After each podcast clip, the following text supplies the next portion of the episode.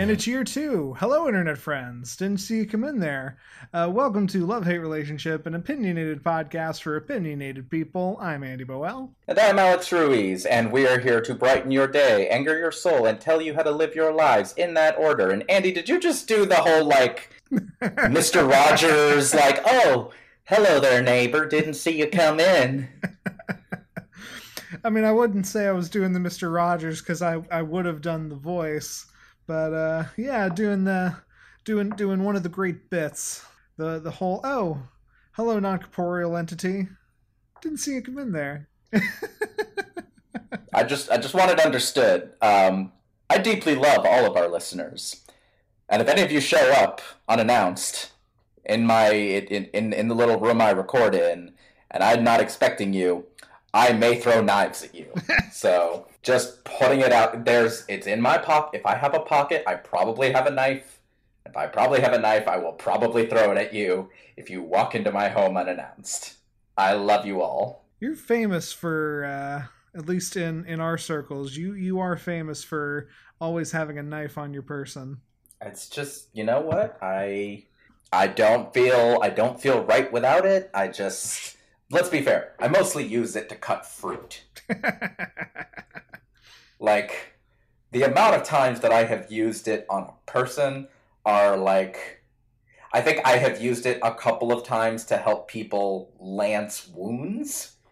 I have never used it defensively, but I'm ready to if I need to.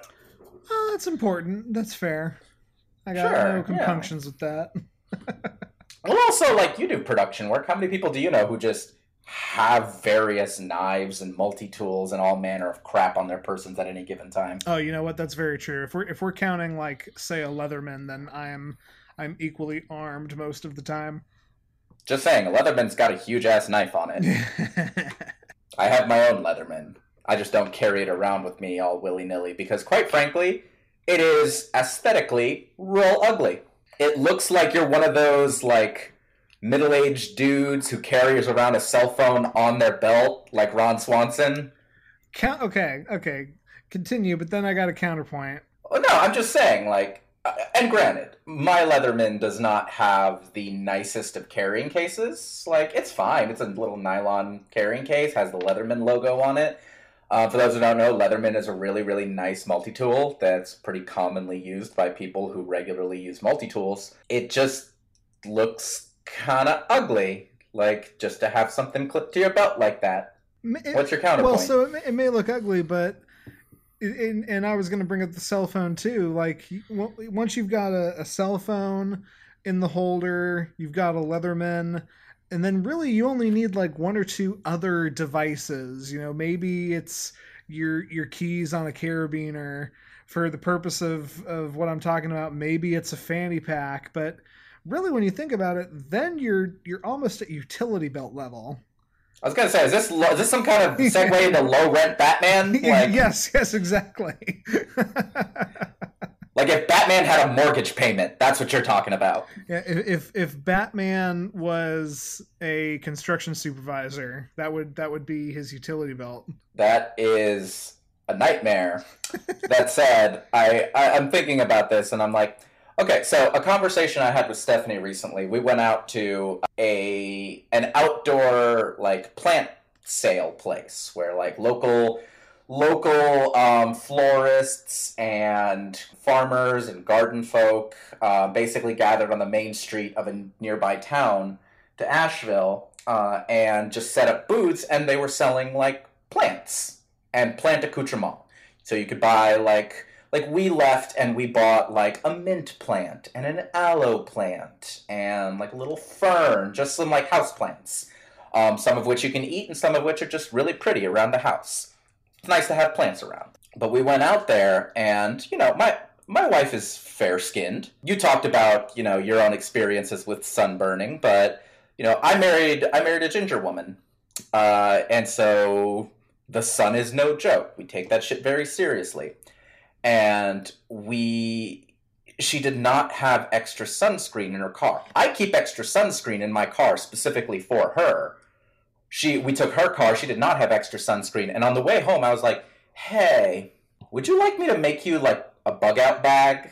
Not specifically for the purposes of like, oh shit's going down, take this bag and run. Yes, conceivably you could use it for such, but I would also include things in it like sunscreen, like antibacterial wipes, like maybe some water bottles, mm, probably a pocket knife, uh, things that would be useful to have if you just find yourself caught out somewhere and you don't have these things. Feminine hygiene products, example. Sure. Like just things that would come in handy. And and she agreed to let me do this. So I'm to like put stuff together, but honestly the most of the stuff in there is going to be like the kind of things you'd put in a basic overnight camping bag probably. A whole lot of just in cases, but most of what she's going to use it for is to pull out like sunscreen or bug spray or a water bottle when she needs it, you know? So your utility bag concept is just the person who wears their bug out bag, but like around their waist. All I'm saying is, don't you want to feel just a little more like Batman? I do. Now, granted, I don't do this utility belt concept. I, I stop at the Leatherman, but but but if you want to feel like Batman, go ahead and feel like Batman. It's it's easier than you know putting on a cowl or getting a butler. I, th- I, I kind of want to do like okay. I'm generally opposed to doing you know excess research while on the podcast. Like even though I have two computers uh, directly in front of me, but I'm gonna just do a quick Google search and hello, Batman fanny packs. Andy, I have your Christmas present. Yes, excellent.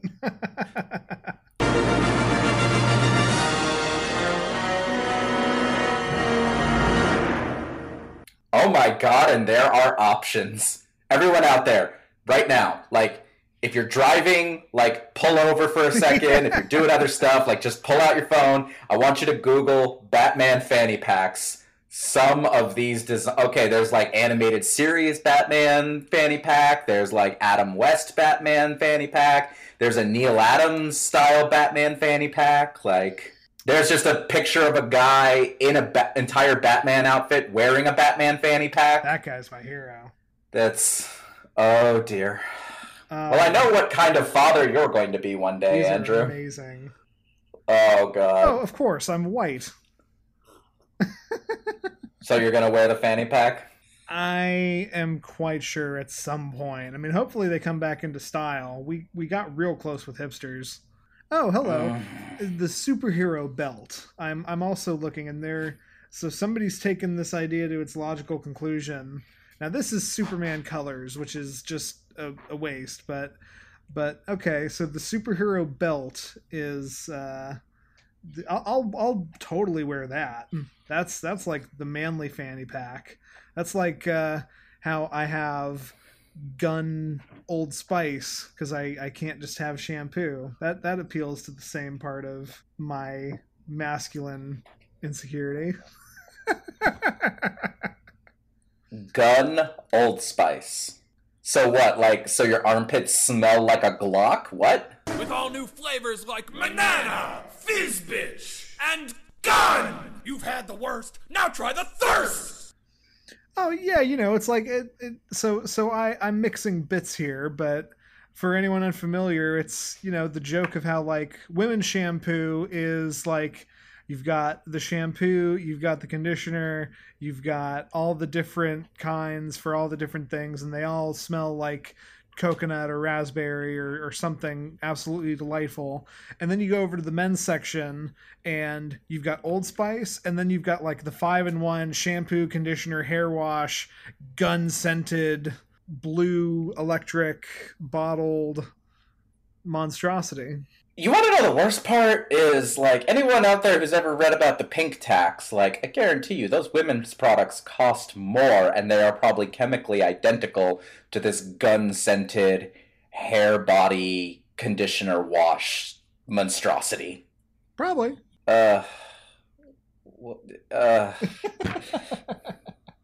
You know, it's funny because we have a fairly lighthearted show coming up, and and and you've just depressed me out of my mind, I Andrew was- Richard. I was about to say, do we Uh, do we need to get into it just uh to, but before before I send you too much farther down into the deep dark existential pit?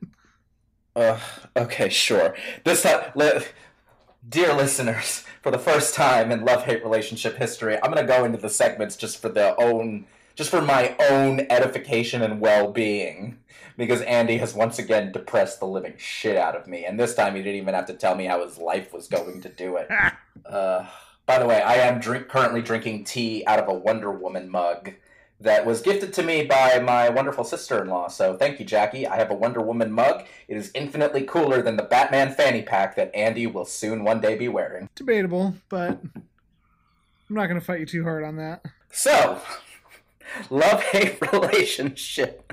We have three segments, not counting this weird little uh, douchebag buffer uh, that we like to do up at the top just to get people to stop listening uh, if they're assholes. So, uh, first segment, we're going to talk about something that one of us loves. Uh, in this particular case, it's my turn to do that. Uh, second segment, we're going to dive into a topic that one of us dearly hates. And the third segment, we're going to turn it to you, our fantastic listener base for a question that you have provided to us. And that one might actually downturn this, but I think our topics today are fairly lighthearted. Uh, so, Andy, with nothing further, uh, it is my turn to do the love. Yes, correct. Do I, did, Okay. did I lose you? No, no, no, you're good. I'm trying to make pauses in my speech so that like you can you can talk shit, you know. So Oh, don't Don't worry. Don't worry. podcast. When I need to talk, I'll just scream over you, as is our custom. Okay. Okay, that sounds good. Like I'm glad we have a dynamic going. So, as I always like to do, and this one's going to be fairly easygoing. I like to always open by asking you, Andy, a question, just to kind of segue in. Uh, and this is a simple one. Andy, I want to just ask you, who's your favorite songwriter? I- I'm specifically not talking about performer or singer. If they do perform or sing, that's cool. But I just want to know who is, when you think songwriter, who is the absolute pinnacle of the profession for you? So when I think songwriter, there are a few a, a few things that come to mind. I think my personal favorite is probably Jim Steinman, who Ooh, okay. we I, I, I keep like getting gun shy about talking about Bat Out of Hell, and maybe we'll get into it a little in this topic. But you know, Jim Steinman is the composer songwriter who created one of the greatest rock albums in my humble opinion. You know, he Mm. he's the guy behind Meatloaf for all of our older listeners who remember who Meatloaf was. His name was Robert Paulson. Oh, but uh, yeah, I mean, I, I, I think Jim Steinman, or to take it in a completely different direction, maybe Alan Rice, who is responsible for all the wonderful Disney songs of our childhood. you mean Alan Menken and Tim Rice? Yeah. Okay. No, I'm actually okay with that because uh, you know Alan Men- uh, Alan Menken and Tim Rice wrote a bunch of shit together. Before that, Alan Menken and Howard Ashman wrote a bunch of stuff together.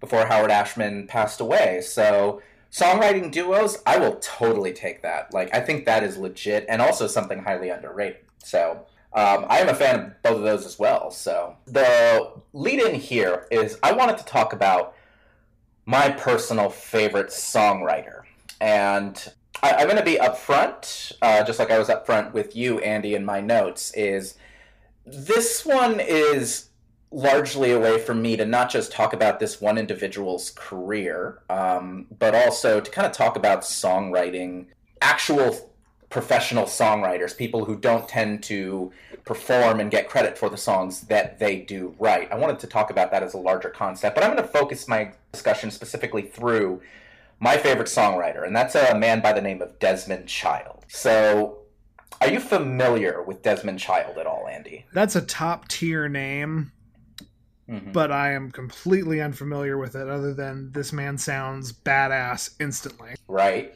Okay, so uh, just a little bit of brief bio and some of what uh, Desmond Child has worked on. Uh, so he was born in 1953 in Gainesville, Florida, to Hungarian and Cuban ancestry. His mother was actually Cuban songwriter Elena Casals, who American most American music consumers might not be familiar with. I'll be honest, like I have a fair sampling of Latin American music, um, just by virtue of how I grew up. And I don't, I've heard her name before, but I don't really know much about her. But the point is, she was a professional songwriter. His music, his music career uh, began when he was 22. An R&B pop act that he started called Desmond Child and Rouge in 1975. They did have a couple of minor hits. They, they had a song that charted at, I think, number 51 on Billboard. They had a song that was on the soundtrack to The Warriors. Ooh, um, okay. Yeah, by all, by all means, they didn't do bad. They were never a top tier act, but they, they had some minor hits. They're, they had two albums, both of which were critically acclaimed, but you know didn't sell too fantastically. Uh, and they did end up breaking up five years later in 1980. Uh, so that's kind of where Desmond Child got his start in the industry. But the more important thing is what he did with that start. In 1979, as his band was kind of in the process, like start, heading towards breaking up, he tried his hand at working with another group, specifically Kiss resulting in and I don't necessarily defend this song though I have to admit I, it, it's it's got some jamminess to it. But this was kind of his first foray into writing for other artists. Uh, the disco oriented hit I was made for loving you. Uh, since since having so much success with I was made for loving you which again is the best selling song Kiss has ever released. That is their best selling single if I remember correctly. Beth might come close or might just just exceed it. Um, but at the time that it came out, it was the singular best that Kiss had ever done. Not not not Love Gun. uh... I'm sorry. I just I can't pass up an opportunity to remind everyone that Kiss had a song called Love Gun about Paul Stanley's dick. I actually once uh, explained to Stephanie while we were driving somewhere uh, that the song Love Gun existed, and she was like, How does this song exist? And I pulled up the lyrics and just read them to her, and she's just like, How? How is this a thing? And I looked her dead in the eye and just went, Cocaine in the 70s. Pretty much. Yeah, no, essentially. By the way, uh, Desmond Child continued to work with Kiss, and uh, with this. Among the songs that he did with Kiss, other than "I Was Made for Loving You," he always did. He also did "Heaven's on Fire," "King of the Mountain," uh, uh, "All Night," "Radar for Love," "Let's Put the X in Sex," which is arguably a dumber song than either "Love Gun" or "I Was Made for Loving You." Certainly but... a worse title. Can't defend the title. Sure. Yeah. No, absolutely not. Um, and I know that's a weird thing for me to talk about given that I'm saying this guy is my favorite songwriter, but his work with Kiss, I mean, the man's successful, sure. just like Kiss is successful. It doesn't always mean all of the work is top tier quality. It, I would certainly argue his work with Kiss does not represent the best of his work. And to launch into that, I'm going to say that um, since 1979, when he did get started with all this, he's basically made his living as a writer, co writer, and producer to various artists. Uh, he helped launch the careers of Bon Jovi, Clay Aiken, and Ricky Martin. And he helped relaunch the careers of Aerosmith, Alice Cooper, Cher, and Meatloaf. Uh, he's written for everyone from Cyndi Lauper to Micah to RuPaul to LeAnn Rimes to Bonnie Tyler to friggin' Dream Theater. Hmm. Um, yeah, he wrote I Hate Myself for Loving You, for Joan Jett and the Blackhearts, but he also wrote How Can We Be Lovers for Michael Bolton.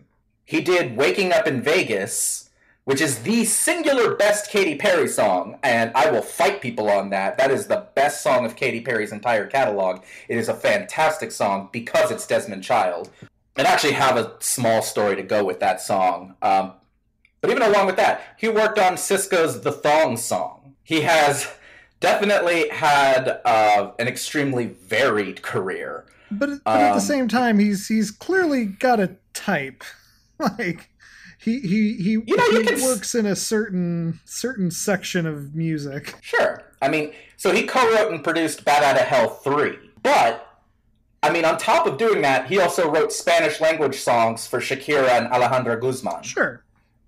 Like it, it, and it's interesting. Like I, am gonna I'm gonna get into this, but Oh no, I can get into this now. I mentioned Katy Perry's "Waking Up in Vegas," and I think about that song in a very particular way because I was aware of Desmond Child's career for a long time. I think the first time I discovered anything about him was actually watching like an Aerosmith documentary and Aerosmith talking about their their 80s comeback, you know, which kind of got kicked off by the collaboration they did with Run DMC to cover Walk This Way. Sure.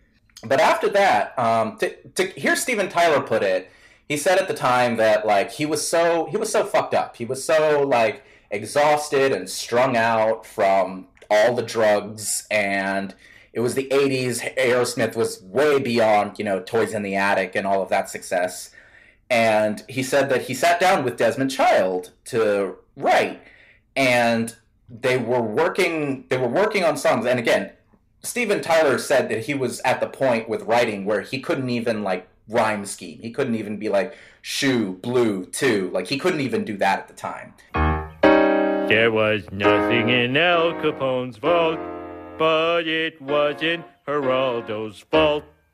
No! That's how messed up he was. And he said that um, the moment of realization for him was he was sitting there with Desmond Child, and they were working through some music that the band had come up with, and he was they were writing lyrics. And Desmond Child came up with the line "cruising to a bar on the shore," and Steven Tyler saw that line and immediately went, "Her picture graced the grime on the door." and then they ended up writing "Dude Looks Like a Lady" in that entire session. That was one of the most important hits of Aerosmith's '80s comeback. Undoubtedly, no. I, yeah. I'm sitting here humming it to myself uh, with the mic muted. To be perfectly honest. yeah, she a long lost love at first. Yeah, that whole and and and you know Desmond Child worked with Aerosmith to co-write. They wrote "Love in an Elevator." They did I'm pretty sure they did Ragdoll together.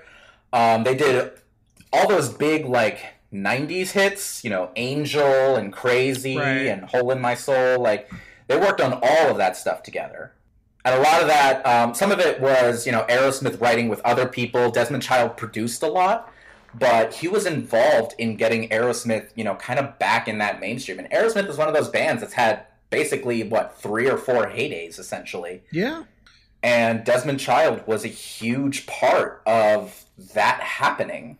So that's what kind of put me onto his existence. And and I consumed a bunch of his stuff. I was like, okay, basically all of Bon Jovi's Slippery When Wet, like almost all of it was co-written with Desmond Child. You know, he did the You Give Loves the Bad Names and the Living on a Wanted Prayer. Dead or Alive. Yep, and and all the way through like It's My Life. Like Desmond Child has had his hands all over Bon Jovi's catalog. And I remember, like, I, I, would listen to all this stuff and, and I would hear, you know, the Ratt album that he produced and the Michael Bolton work that he had done. And I remember listening to Katy Perry's Waking Up in Vegas when it came out. And I didn't know anything about the song. I like Katy Perry a lot. Um, this was a period of time like post uh, I Kissed a Girl and hot and cold, but like pre Roar, like that period of time. Sure. And I remember hearing Waking Up in Vegas, and it was the first time I'd ever heard a song. And I was like, this is a Desmond Child joint. Like I didn't even need to look it up. I could hear I could hear the big loud like rising like rising note uh, opening the chorus, the the way that it segues through the verses, the way that it builds, the structure of it. Uh, Desmond Child has, and I don't have enough music theory to honestly like break it down in a technical sense, and I'm not sure that anyone's interested in hearing that anyway. But it was the first time that I had listened to this guy. I had listened to this guy's music so much, both his pop and his rock stuff. You know, he did Alice Cooper's Poison and Trash and House of Fire, which are very Alice Cooper joints, but they're also very poppy um, the whole Ricky Martin catalog. I'd listened to all this stuff, and somewhere along the line, I finally hit a point where I just went, okay, yeah, no, this is a Desmond Child song. I can just hear it. I can just hear his fingerprints in this music. And that was a really big moment for me because I was kind of like solidified in my fandom of him where I just kind of realized how Prince has that for me. Sure. You know? Yeah. It, you can tell a Prince joint. You can tell that Prince wrote Nothing Compares to You. Even though he, sure, he did a version of it. That version was not released until after his death. But you could just, there's, there's, you could tell with the nuances of the music that that is a Prince joint. You can tell that all over all of Sheila E.'s records. And Desmond Child doing Waking Up in Vegas was the first time that I recognized that in a songwriter. And that's because he has this incredible, just hit you right in the face, danceable, groovable style that I, I've never been able to properly articulate, but I just know it's his, you know? No, absolutely, and I, I mean it's it's it's undoubtedly impressive to sit here and and if for nothing else for for for Ricky Martin, "Livin' La Vida Loca," for the Thong Song, and for the Aerosmith jams we've mentioned. This is a man who I don't think there is a person over the age of eleven alive who has not heard this man's work. And I didn't Sure. know his name. Yeah. I mean, even think about think about the Michael Bolton stuff. You know, that's a whole nother genre that a lot of the a lot of the rock people aren't really going to be thinking about. Sure. But you know, my mom has heard these Michael Bolton songs that he's worked on.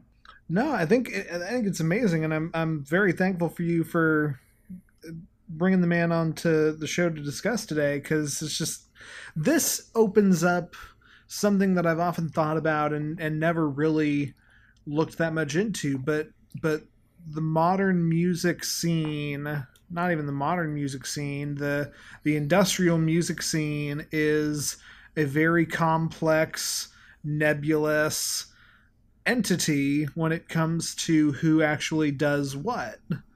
And you know, you've got the band, but does the band write their own songs? Oh, sometimes they do, sometimes they don't.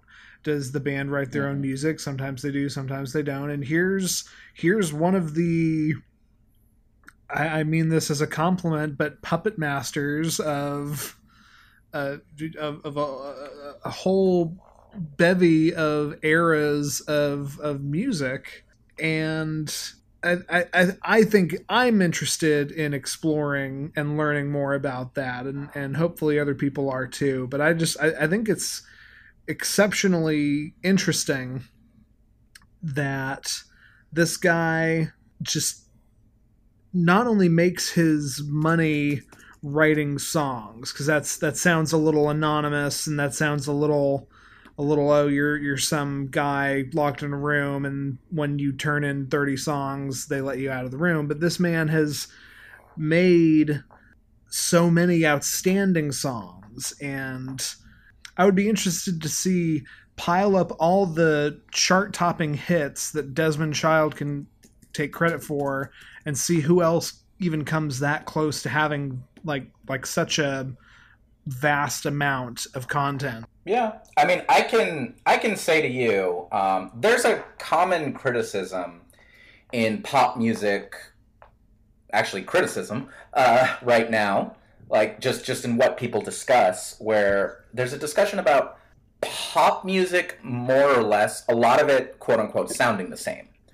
A big reason why a lot of it sounds the same is that a lot of it is written by the same few guys. Sure.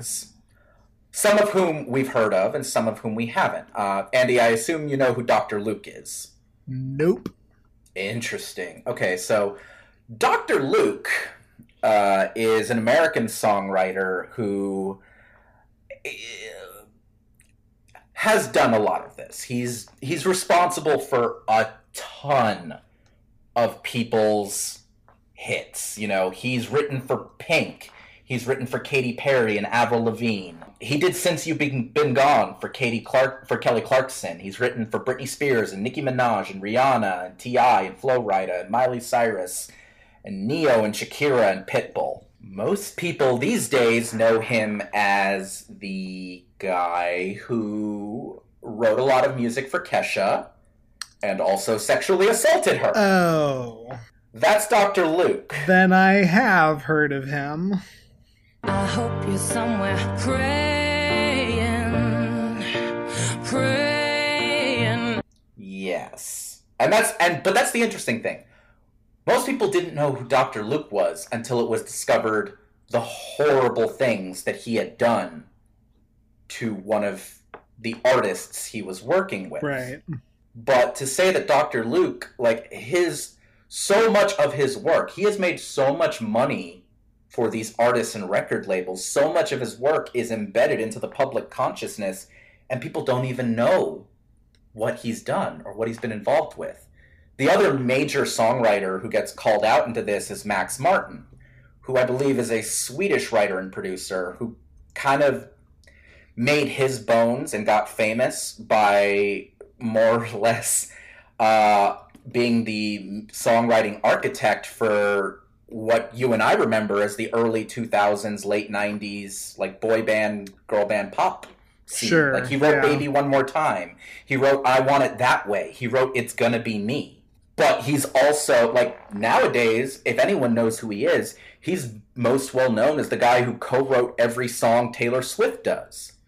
Guess what, everyone? Taylor Swift doesn't write all of her songs by herself. Maybe there was a time when that was true with those early albums, but her last, I think, three or four, pretty much every song has been written or co written with Max Martin. My favorite Taylor Swift songs were largely written by Max Martin. And there's a dirty secret in the music industry. Um, it's a phrase called change a word, get a third Mm, which sure, is sure. If one if one person writes the music and one person writes the lyrics, you get the artist in the studio and have them make minor changes. They change a G7 chord to a G major 7 chord. They change a couple of lines in the lyric sheet. They're now entitled to a third of the royalties on that song. For the songwriters and for the marketing people, you know, this admittedly that means they're paying the artist a little bit more and paying themselves a little bit less, despite the fact that the artist didn't do very much for it. But the good thing there is that when they're marketing it, they can now have now they can have Taylor Swift go out there and tell a story about how she worked on writing this song and then when Rob Sheffield or some other music critic looks up the notes on the song, they can see, okay, no, she is credited as having written on this song. Yeah, Granted, amongst other people, but she has that credit. So they can't really call her integrity into question on it. And it's interesting because I mean, there isn't the same mystique with, say, television. You know, you you know that writers' rooms exist for for comedy shows, but you know, for for dramas as well. Yeah, maybe you've got a showrunner who or a, or a head writer, but you know, it's no it's no secret that multiple people write TV. It's no secret multiple people write movies. I can't recall, but we were we were discussing something about about book writing, and you brought up the point of like, you know, somebody doesn't write a book alone. They've got an editor, they've got other people, they've got support structure.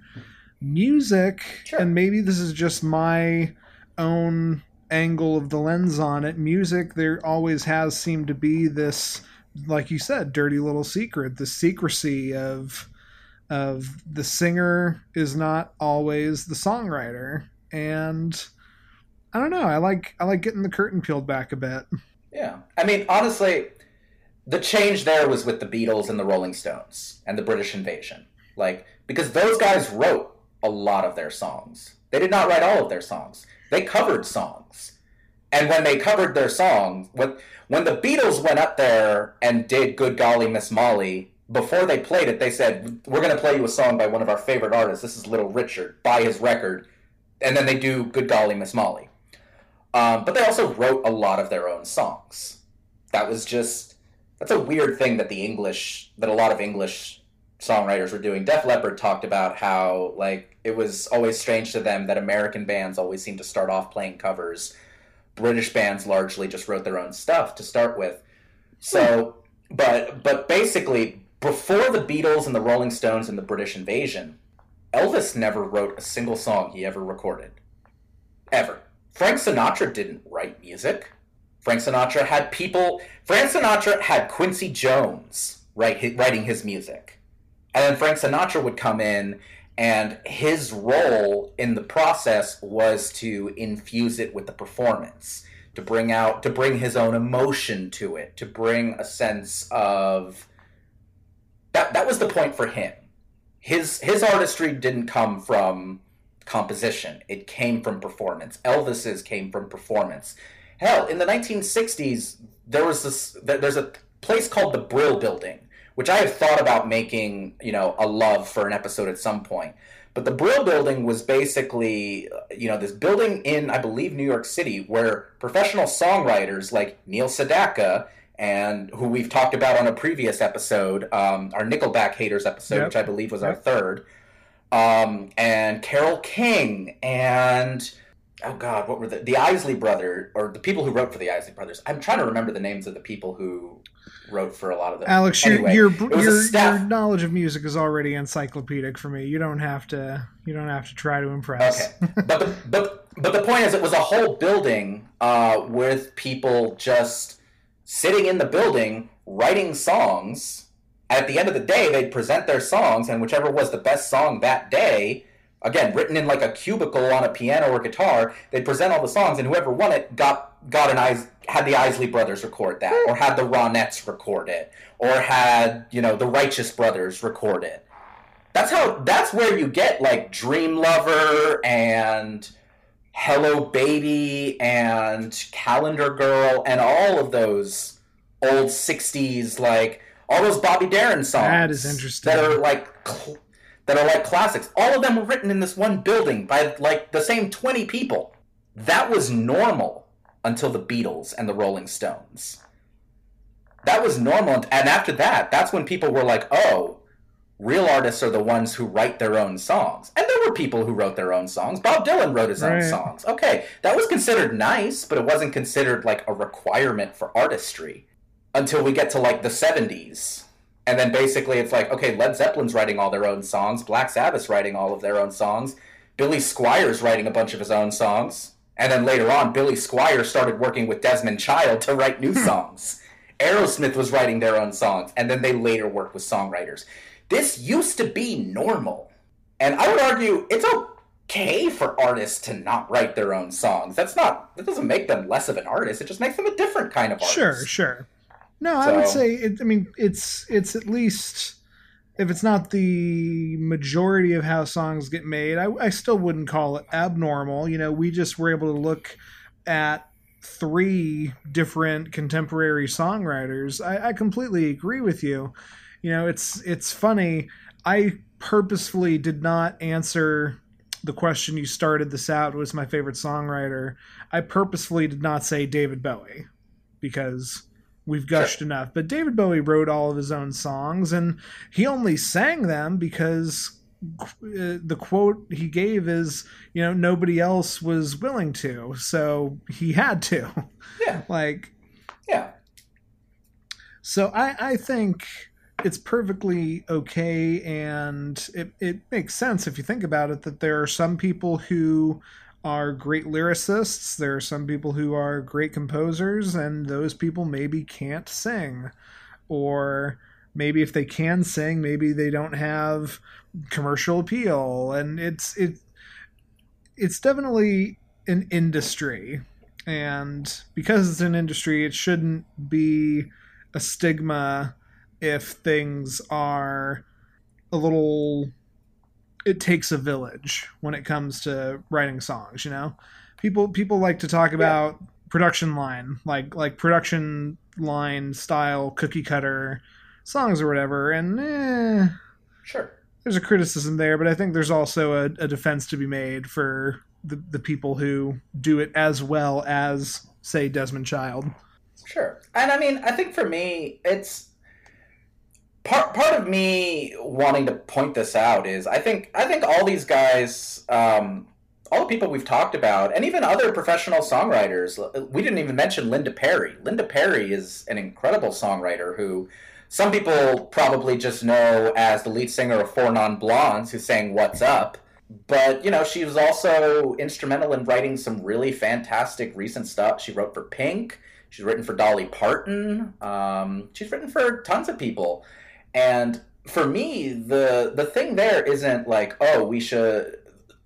The criticism about a lot of cookie cutter songwriting approaches, I think, comes more from the fact that we keep giving so much business to Dr. Luke and Max Martin. And you know, you could you could maybe argue Desmond Child as well, although I- have a song I have a list of songs written by Desmond Child just in front of me um, that I pulled up from online. And I can pull up a list from Max Martin or Dr. Luke or either of those guys, and their lists are four or five times longer than Desmond Child's. Desmond Child doesn't. Desmond Child is okay with writing a song, a song for an artist, having one song on there that's his, and then letting other songwriters do stuff with them, or letting the artist write a bunch of songs, or co-writing. He doesn't need to write a whole album the way, the way you know. I got a vinyl of 1989, you know, sitting in the other room, and it says all songs by Max Martin and Taylor Swift. Period. Desmond Child doesn't have that. Um, so he's less of an issue here, but I'm okay with more songwriters getting in there, more diverse songwriters. The thing I love about Desmond Child is, you know, he writes in three languages. He writes in English, Hungarian, and Spanish. He writes, he can do Dream Theater, which is like weird progressive metal, but he can also do fucking Jesse McCartney or Meatloaf or you know, he can do pop and rock and metal and his and like various Latin music and country music and I want more diverse songwriters of that ilk. Desmond Child's great because he's diverse ethnically, sure, that's wonderful, but he's also diverse in genre. If we get more songwriters who are able to do this kind of stuff, like who have their own style, sure, but more of them working with these artists, I think that that's just more diverse songs, more interesting songs. The problem isn't getting more artists to write their own songs, it's getting these handful of assholes to write fewer. Actually, I have nothing against Max Martin. Dr. Luke's a rapist, but Max Martin's probably a perfectly nice guy, but he's writing too much shit. I want more songwriters writing more stuff, you know? Sure, it, you, with with anything, it's it, it's often better to have more people than less, and and entertainment is something we often monopolize, but probably shouldn't. I I, I completely have your back on that one. Yeah. So I'm gonna close this out. Um, I mean, there's there's more things I can say about Desmond Child. Um, you know, he's eh, by all indications I have seen, he is one of the most creative men I've seen working in the music industry. Um, he's again, he represents a diversity of influences and just he in and of himself. I learned from this research that he's actually um, he and his husband appeared in a documentary talking about their struggles with uh, surrogate adoption. Uh, that ends with the birth of their two twin sons, which was lovely. I didn't even know that. Um, he contributed music for, I believe, the Hungarian national anthem, which uh, after our Star Spangled Banner discussion, I was like, yo, how friggin' like wonder. Oh, oh no, sorry, it wasn't. It was the official anthem of the 60th anniversary commemorations of the Hungarian Revolution in 1956. So he did not write the Hungarian national anthem, but he wrote an anthem for Hungary. And I'm sitting here going like, "Really, America? You can't get people to write new anthems for you?" Because this motherfucker just did it for Hungary, and he was born in Gainesville, Florida. Um, that's besides the point. He represents a lot. no, I'm, he represents a lot of incredible things for me. Um, ah, hell, I like that he's Latin American Sure. too. Like, I like seeing that kind of thing represented in here. I, I, it doesn't get emphasized a whole lot. For God's sake, his last name is Child. I'm like, uh, that doesn't immediately read Cuban, but you know, matrilineal. He's of mixed ethnicity, and he's just in really. His work has stood a test of time. It's identifiable. It's important to me, and I wanted to share that with all of you, and you know, just kind of put it out there that songwriting as a craft in and of itself, much like we talked about with voice acting, it's so underappreciated. And it would be really great if we could give it a little more attention and a little more respect. Just because an artist uses songwriters does not make them less of an artist, and songwriters themselves are not failed musicians. Like they do they do the work. So that's the part I want to end on. I will leave it to you to bring in our hate topic, my friend. Yeah, so thank you for bringing this up. I I I think discovering a thing that's new is, or at least a thing that isn't widely talked about, is is one of the one of my favorite things about this this show and this project with you. So good on you, man. One of hmm. my other favorite things is to you know, take pot shots at something that is just completely stupid and inane. And that's what we're going to do today as I talk about why I hate Paradise Cove. Or no, sorry, Paradise Hotel, a uh, contemporary reality TV show. Now, Alex, let me ask you: in this age of of streaming services, it, it can be pretty easy to avoid modern like commercials. Did you had you ever heard of this show before I sent you my notes about it? I'll be honest with you, no. I knew there was a show by that name because I feel like I had heard people like much like other shows of its ilk, like The Bachelor. I have heard people talk about, or 90 Day Fiance. Like, these are shows I've heard people make jokes about while talking about other things. And I've just kind of gone, oh, okay, so that's just. I assume that's a reality show. I remember when The Bachelor was on when I was, you know, when I had cable. Like, okay, I assume this is just another reality show. I didn't know the premise of this. I didn't know anything about it. And then you sent me these notes, and I'm horrified. So I'm excited to get into Yeah, it. Yeah. So for those of you who don't get our weekly emails to each other, um, Paradise Hotel is a reality show with a premise that is just so insane that I honestly I had to see this commercial on Hulu a couple different times before I was like sure it was a real thing and not some secretly brilliant meta com- comedy show. It's free. Real estate. We're giving you land. It's free. We're giving you a house. It's real estate. Free. It's a free house for you, Jim. This is free real estate. the the premise of Paradise Hotel is it is a reality TV show that features a large, odd numbered group of attractive adults who are brought to a five star, super fancy resort, and people get eliminated every episode. How are people eliminated, I hear you ask? At the end of every night, contestants need to pair up and share a hotel room with the implication that they are going to, you know, go do it and whoever is left without a partner gets kicked off the island. And I just want to let that marinate because that's all there is to the show. This is a TV show where we watch hot people scheme and manipulate and then go do it. Only you don't even go see them do it because it's a network reality show, so they're they're gonna censor that and and save it for the uh, you know unreal unrated DVD sales later. This is lowest common denominator entertainment. I, I I really think that this is the dumbest, laziest. Hey, what do people like? Uh, people like watching hot people fight. They also like watching hot people like make out and do it. Okay, we're gonna make a show about that now and like i'm just this is this is a hate i'm more perplexed about than anything else. I i hate that this exists dearly because it this is more creatively bankrupt than anything we've talked about in my opinion. This is taking a single premise and throwing it out the wall. And so just it's kind of interesting to me this isn't the first time Paradise Hotel has been a show. Apparently, and I didn't know Okay. this, it's the third time. This originally aired in 2003 and lasted a season. It, it, it then got a reboot in 2008 and lasted a season. And now in 2019, we're we're giving it the third time's a third time's a charm magic and seeing if if now our entertainment culture is ready to watch a TV show where hot people like shack up. So I'm trying to process the existence Yeah. of this. As you should. I, I, and I'm not going to sit here and pretend that I've never watched reality TV.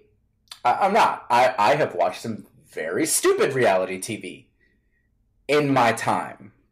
Uh, I have been on record as saying that I have watched several seasons of The Surreal Life, which is basically the real world with C-list celebrities, uh, and I enjoyed the hell out of it.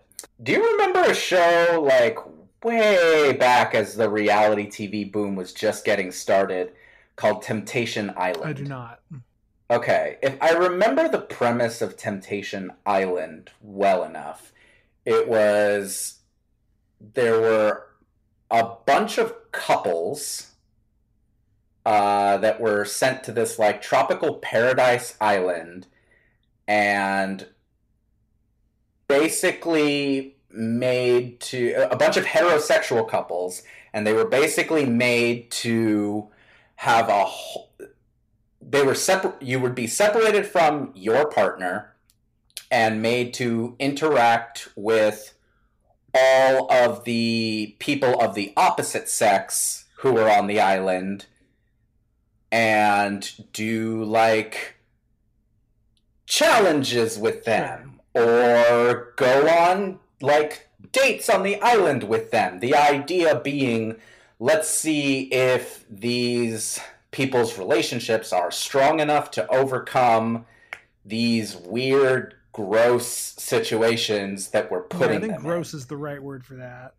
Yeah. And I remember see I, I remember watching a few episodes of this show and I think at, at a certain point I just kind of got bored of it and stopped watching it, but I remember like watching some of it because I was 12 and there were people in bikinis in the commercials. And that was the extent of my like interest Sure. in it. Thank you, God. this feels like something definitely along that similar vein. Um, I think you mentioned in your notes here that you haven't actually watched an episode of it.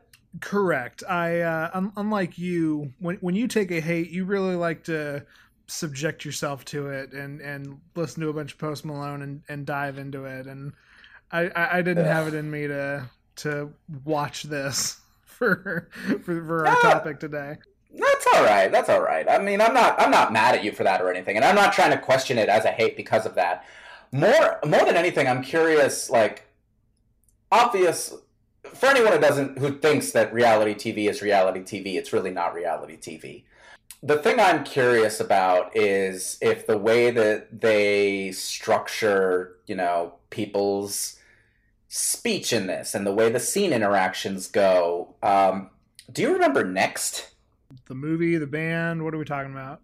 No, next the the reality sh- not the kind of game show next where there'd be like a person who would go on like these sh- these multiple dates with somebody and they would have to um if the if the date wasn't going well they would just go next and the next person on the bus would come Oh, on No, that's interesting though. Okay. Okay, that was a garbage MTV reality show, but um, the only reason I mention it is because it was a show where it was so disgustingly obvious that everyone on this show was being fed lines. Like, I think I think Aziz Ansari. Um, all caveats about Aziz Ansari on the table. Uh, I think Aziz Ansari had a bit about it where he talked about watching this show and it being just the worst dialogue where you know they'd be interviewing someone going on one of these dates and it would be a woman who would go if he's got a neck tattoo i'm gonna lick it okay, right. You're you're dredging up some memories here. yeah yeah or a guy going like yo this be- this girl better be cute because if she's a pain in the ass i'm gonna need something cute to look at like just the here's the thing if that's real dialogue they have found the worst humans in the world. And if it's not real dialogue i mean it's not much better because it means that someone had to write it and then feed it to these people and try and pretend that they can deliver it sincerely.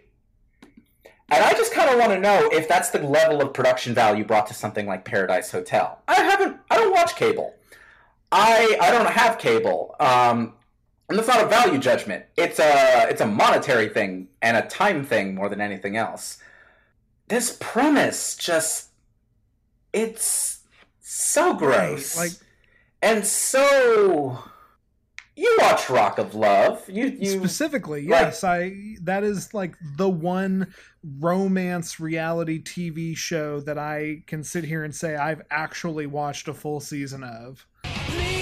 Please let me introduce myself. I'm gonna get you off like there's no one else. Yeah, I remember Rock of Love and I remember Flavor of Love, and I remember watching like storylines where the you know the dude who is the object of interest in those shows, quote, like inviting the girls in for a nightcap, Right. quote unquote. And I remember seeing, and it and it was all it was so formulaic because always the the one who was invited in for the nightcap always ended up not being the one who won. Which makes for very gripping television because it's totally a okay, well, they just they just screwed this person and then they screwed this person. And and I remember watching it then and just kind of going, okay, this feels really emotionally manipulative and icky and wrong. And this kind of looks like a whole show of that, you know? Pretty much. I mean, like, my, my big A-list material joke I put in the notes was like, this this isn't even Game of Thrones where you actually see them have sex. This is just a whole show based around, hey, are these people going to do it? Or are these people going to do it? Oh, they're forming an alliance. I bet they're going to do it.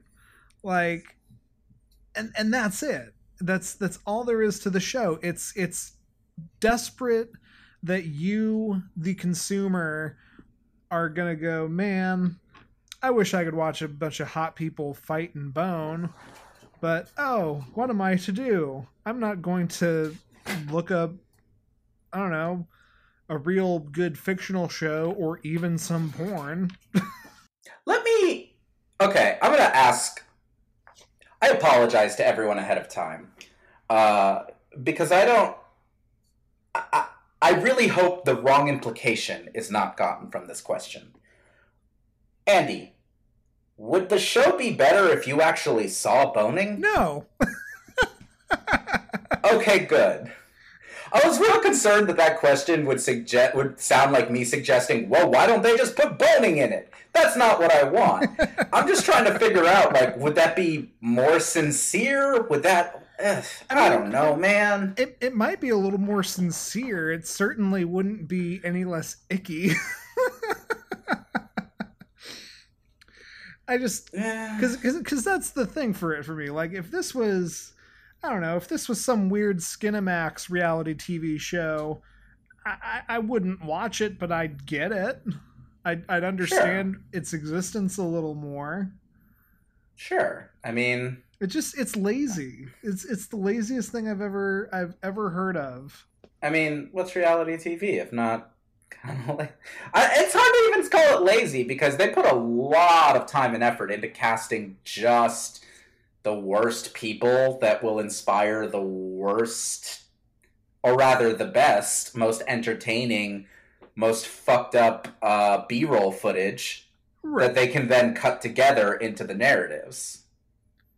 Like people come out of reality TV shows like this, and they say they, they will say stuff like, "Okay, when you watch that episode and it cuts away from me to the other person, and you hear my voice, that was not me in that conversation. That was taken from like four days later in a completely different context, and they edited it so that." my voice would say that right then. Yes, I said those words. I said those words in a totally different situation, on a totally different day, in a totally different context, and it was used to manipulate the storyline of that particular episode. Like, the editors on reality TV shows work their asses off. Oh, absolutely. No, yes. I mean any any TV show has a baseline amount of production value put into it and baseline is a substantial amount, but but just in the in in the pitch room. I guess I guess specifically in the pitch room back in 2002, you know, reality is really starting to peak as a entertainment form and somebody just goes, "Oh, what if what if it was Survivor?" but instead of on a desert island, they're in a hotel, and instead of having to eat bugs, they got a bone. And somebody gave that man a promotion. And it was a man. It had to have Oh, been a man. Oh, absolutely. No, I don't. I don't hate reality TV show. I don't. I don't hate reality TV show or I don't even dislike reality TV as much as I used to because I've I've come around and realized like I, I enjoy a good competitive reality show. I I absolutely love RuPaul's Drag Race. I like Survivor. 13th person voted out of Survivor Guatemala. Judd. wow. but the romance ones I do take a bit more of an issue with and and even you know you know Bachelor is still going on. They just they just oh, keep Oh, yeah. doing it over and over and over again because there's a market for it.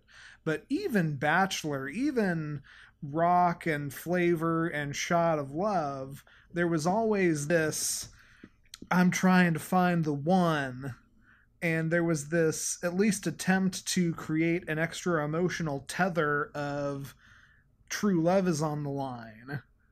Here, specifically, true love is not on the line because you can't just have people pair up and then that's the rest of the show. Your your contestants have to, you know, betray each other or or decide they don't want to sleep with that same guy again and and the only way the show works is if there is a baseline promiscuity going around it's not about love it's about getting like i want to say a hundred grand or 200 grand prize money if you are the last person on or $250000 i'm looking at it right here the the winner of the show doesn't Yeah. receive two love they true love they receive a quarter of a million dollars That was true, love. like And presumably it's the last couple that wins that? The last two people? Yes.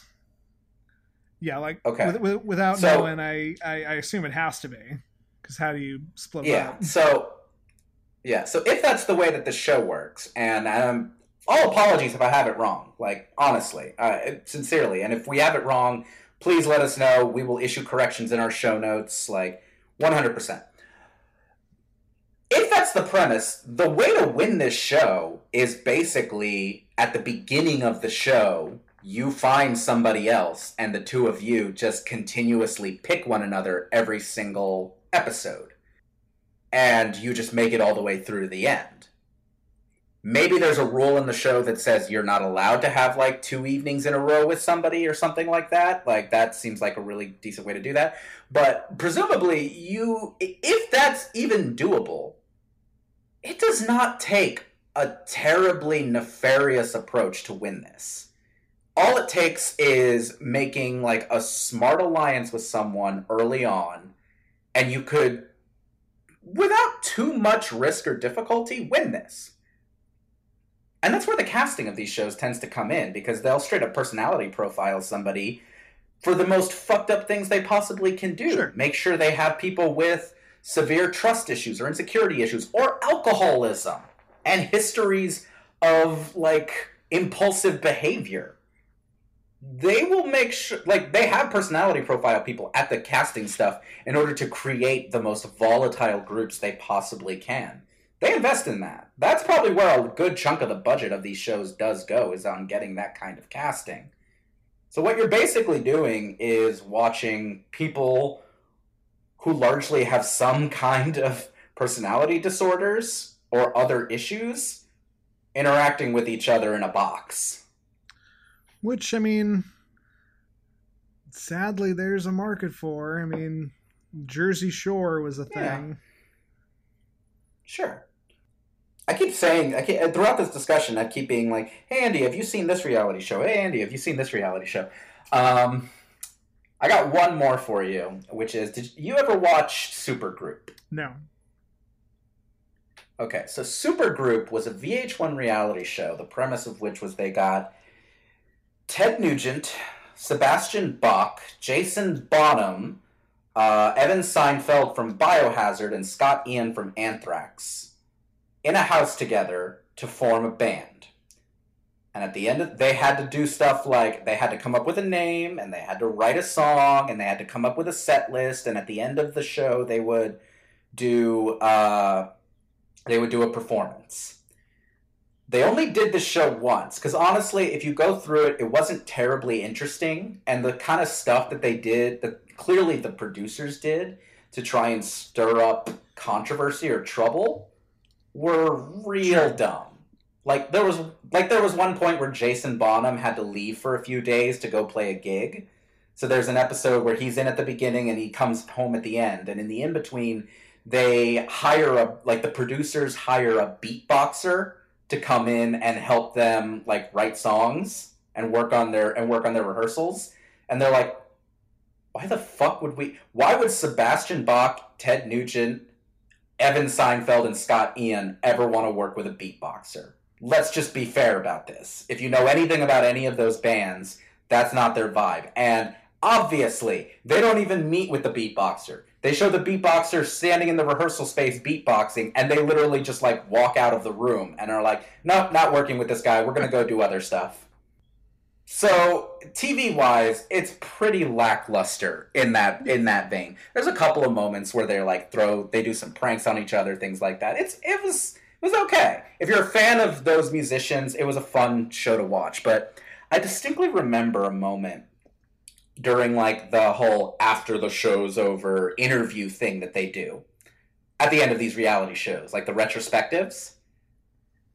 I remember there being a moment where someone, I want to say it was um, Sebastian Bach, but I might be wrong about this, sitting there with Eddie Trunk, who was doing the interview. Um, Eddie Trunk is one of the best metal journalists, period, ever. Um, but talking with him and them going, it was really weird doing the show because the producers were constantly wanting us to do things to drum up some kind of drama. And I kept wondering, like, wouldn't it be great for us to just do this entire show about the process of us writing a song and like learning each other's styles and coming together like that? And he, and he said, like, at the time, he said, I just watched, I just bought a new DVD of like Neil Young with a documentary uh, about the making of his newest album. And I loved this documentary. And I'm like, why can't we do something like that?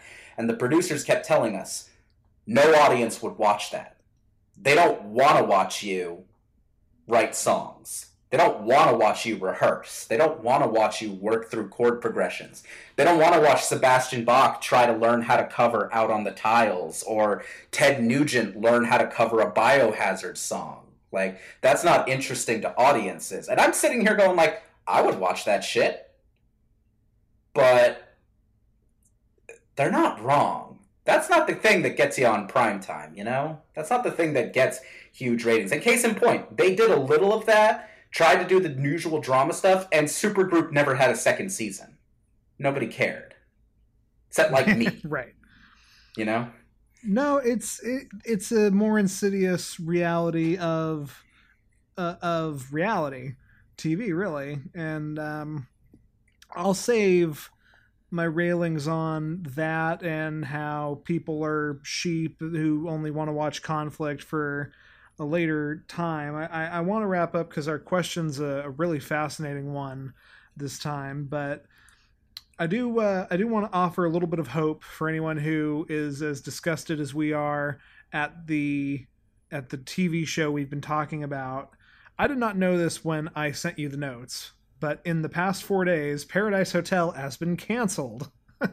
so, after four episodes, the highest rating scale they had was like a hundred or no, uh, a million people were were watching the second episode or something.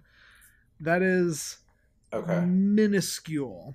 For comparison, another perplexingly bad reality TV show, The Masked Singer, where somebody dances and sings around in a mascot costume and then the judges have to guess what D-list celebrity they are had a opening of 256 million viewers. So, this this thing, this this dumb stupid thing, and again, I I did not know this when I decided to make it my hate, but I I looked a little more into it and found this out.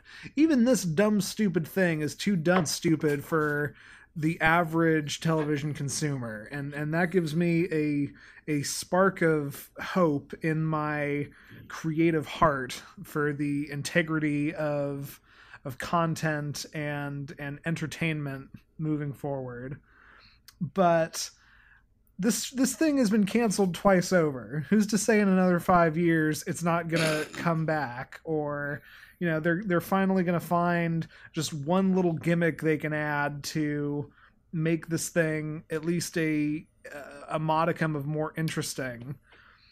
And yeah, They can always add exactly. celebrities. So Mm.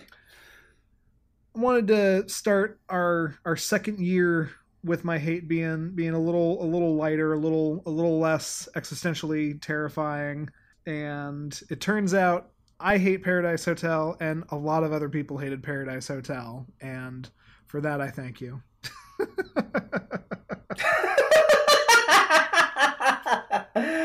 Uh, that's a great note to end on, my friend. Uh, shall we get to our very heavy question? So I, I I decided to make my hate lighthearted, and then coincidentally, our our questions a doozy. Uh, but here we go. Hey LHR, I took a DNA test just for fun, the type that you spit in a little cup and then get emailed with your results. When I first got my DNA results back, I was really confused because I knew my dad's heritage and the results weren't matching up with what I was told. I was looking around on the website and discovered DNA matches. I saw that I was matched with people who had my mom's maiden name, which makes sense, and my mom's ex fiance's last name. My mom did have a fiance when she met my dad, but ultimately ended up marrying my dad. There were points in my childhood when she would see her ex. For instance, they worked together for a while. My family always says I got all of the recessive traits because I don't look like the rest of my family. But now I'm realizing I look like my mom's ex. I don't want to break up my parents' marriage, but I feel sad knowing that my dad isn't my real dad. Where do I go from here? And uh, this isn't a Game of Thrones spoiler, but topically, this is signed from Jon Snow. Then there are no more answers, only better and better lies. And lies won't help us in this fight. Oh, and unlike Jon Snow, this particular writer inner is uh, burdened with knowledge and knows a lot more than nothing. Absolutely. Uh, so I, I, I Would you like me to get started, Well, or I, I do you want to say one front? thing, and then I want to let you go. Um, Jon Snow, Okay. your dad is absolutely your real dad. You know, if if more children's shows and movies and not even not even children's movies, but if, if media and pop culture has taught me anything, it's that it's not the person who sired you that is your dad, it's the person that raised you. So Ned Stark is your dad. And that's fine. I don't think you need to worry that he's not. And and really all that much doesn't need to be different with you guys, but I want to give Alex the the floor here. Uh, no, you know what? I think that's a great thing to emphasize up front. Uh, I'm a firm believer in found family, and anyone who thinks that anyone who thinks that genetics are the most important thing in that kind of relationship needs to do a lot of deprogramming. And there are people I know listening to this podcast who aren't biologically related to certain family members who are incredibly important to them, and they would back me up on that. And I know there are a few people listening who don't agree with me on that, and you're wrong. And I will happily tell you you're wrong. Again, love you. Okay. uh, who am I talking about? Anyway, um, as to you, Jon Snow, you're kind of asking a couple of things. Um, you're first of all saying you're sad, finding out about your uh, non biological father, who is your father. Um, I'm going to say your father and your biological father. That's how I'm going to choose to cut this up. Um, because I don't watch Game of Thrones.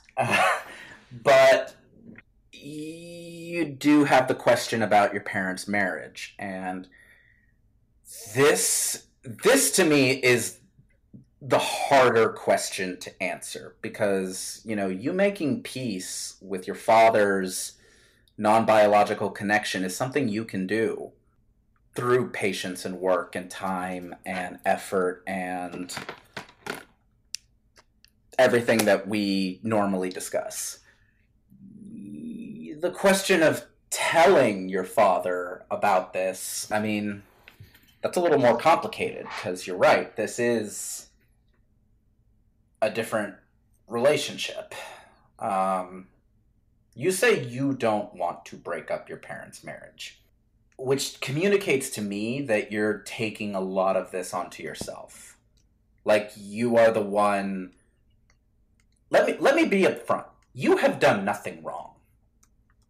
You are a complete Absolutely. innocent in this situation.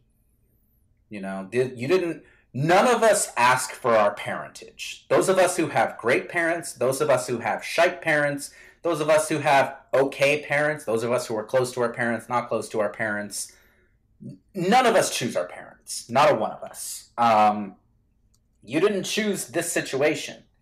This is something that was foisted upon you. You are now burdened with this knowledge. And it's a great burden because, you know, you do e- even though this is not your fault it is now your burden because you know this thing. And you know it is entirely possible your parents know this. It's possible your father knows this. It's possible that he doesn't. You, you don't know that and you can't know that. Um so that's that's really the hard decision that you have to make here I would ask you to take a look at the relationship you have with your father. And I the the ethical idealist in me, the person who's who believes that there is a right and a wrong says that the best thing to do would be to tell him that he has a right to know this. Because he does um, if he doesn't already, you know, if he's under the impression that you two are biologically related, that's, you know, that's the kind of thing that I think someone should Yeah. always get to know. Um, but the more complicated moralistic question here is, I don't, we don't know anything about your dad. We don't know what kind of relationship you have with him. Um, we don't know if this is the kind of you know, worst case scenario, your dad could take this information and it could cause him to have a very frankly understandable reaction. It could end your parents' marriage, though you are not ending your parents' marriage. He and your mother are ending that marriage. The, your mother, by deceit, if this is truly deceit, and him by choosing to walk away in that moment because of that deceit. Whether or not any of that's justified is between them, but that's not on you. And I don't know, again, not knowing anything about your dad, it's possible that if he, with this information, it could estrange you to him. We're telling you, your dad is your dad because your dad is the person who has been your dad your whole life we don't know if he feels the same way. I'm not saying that as a you don't know. You probably know. You probably know your dad well enough to guess how he would react to this. Um, and whether or not it would change your relationship. We don't know that based on your question, but that's something to consider here. I also a little bit wonder how old you are. You know? If you're 16 and you're writing this and this could break your family up, this knowledge, um, and you don't want to split home like that, I get it. That's self preservation. If you're, you know, our age, if you're living on your own, if this is another thing, that does change it. So I think right now I'm just kind of listing variables because there isn't an easy yeah, answer. on and uh. I'll I'll take this moment to swoop back in. Um, I, I I think there are a couple of things. Um, one of which I I would say you need to do before talking to your dad, Jon Snow. And the first thing, the thing I think you need to do is talk to your mom, because Mm, maybe definitely. she doesn't realize. Maybe she didn't know. I mean, I I would assume she knew what she was doing with her fiance at the time before meeting your dad and and marrying him, but you know, this this you you found this out by complete happenstance. And absolutely I think you need to talk to your mom first and establish what she knows. And that carries its own risk. You know that might be a very shameful thing. I, I would encourage you to encourage her that it doesn't need to be. But i think you need to check in with your mom and you say there are you, you allude to all these clues about your biological father but what you don't say is that you know for a fact he's your biological father. And i i only bring that up just because knowledge is power and if this guy isn't then creating a dynamic under the assumption that he is isn't going to serve you any good. You know it sounds like he's yeah. kind of still in the picture. You know you talk about how they worked for a while. I'm assuming that means no yeah you you, you make it clear they worked for a while after they broke up. Um i don't know if this guy is a family friend. I don't know if the relationship with your mother ended poorly or not. Um but i think you need to talk to your mom i would i think something you can do is talk to the ex fiance, the assumed biological father. And I mean, heck, maybe get him to do the DNA test, and and that way you can confirm. And so you you do all that. You've you've got a little more knowledge with which to get to what you really want to do, which is figure out the best way to tell your dad and talk to your dad and I mean, yeah, this this is a heavy one.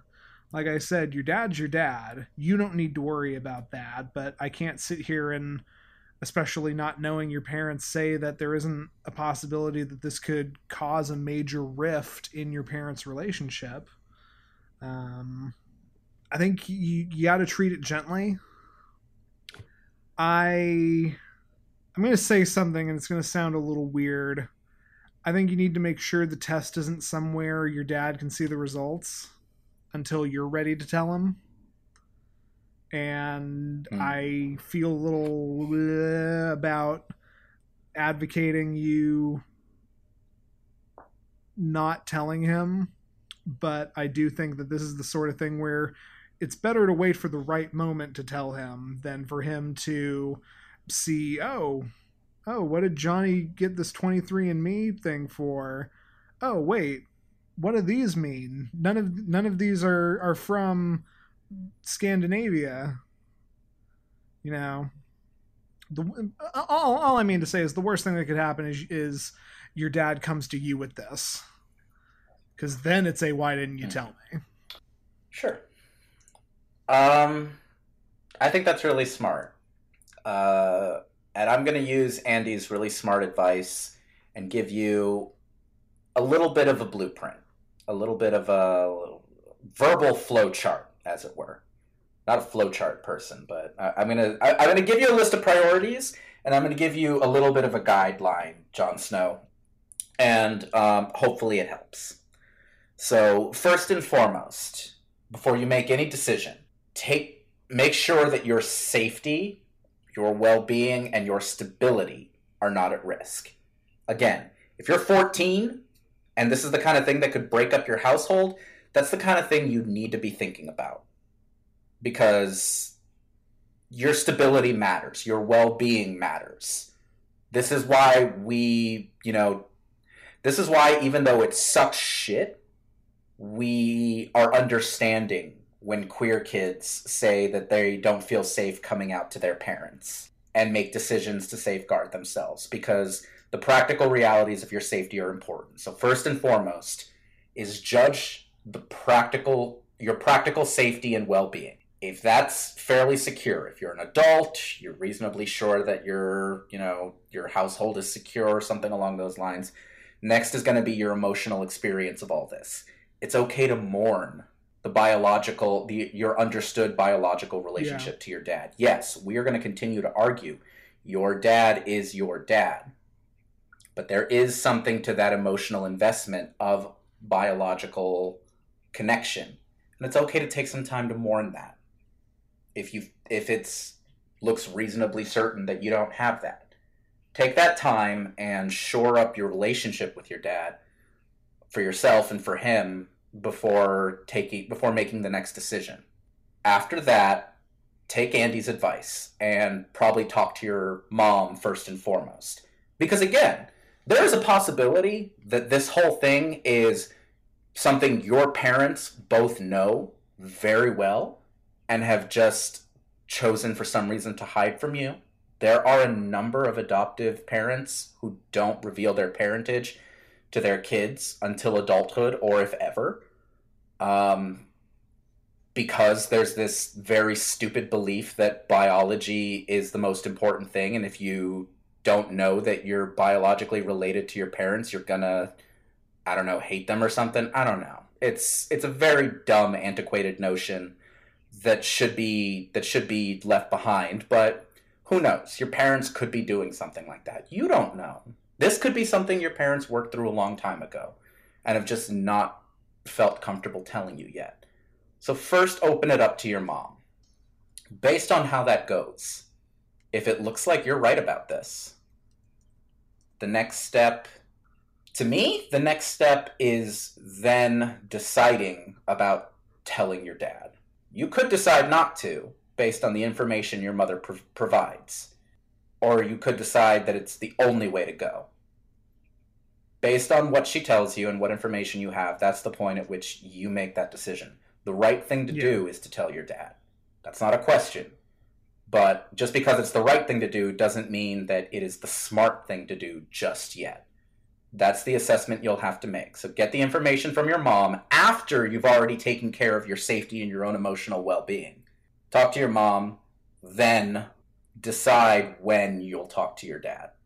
Or if, but it sounds like you have a good sense of this, Jon Snow. So I think it's going to be a when.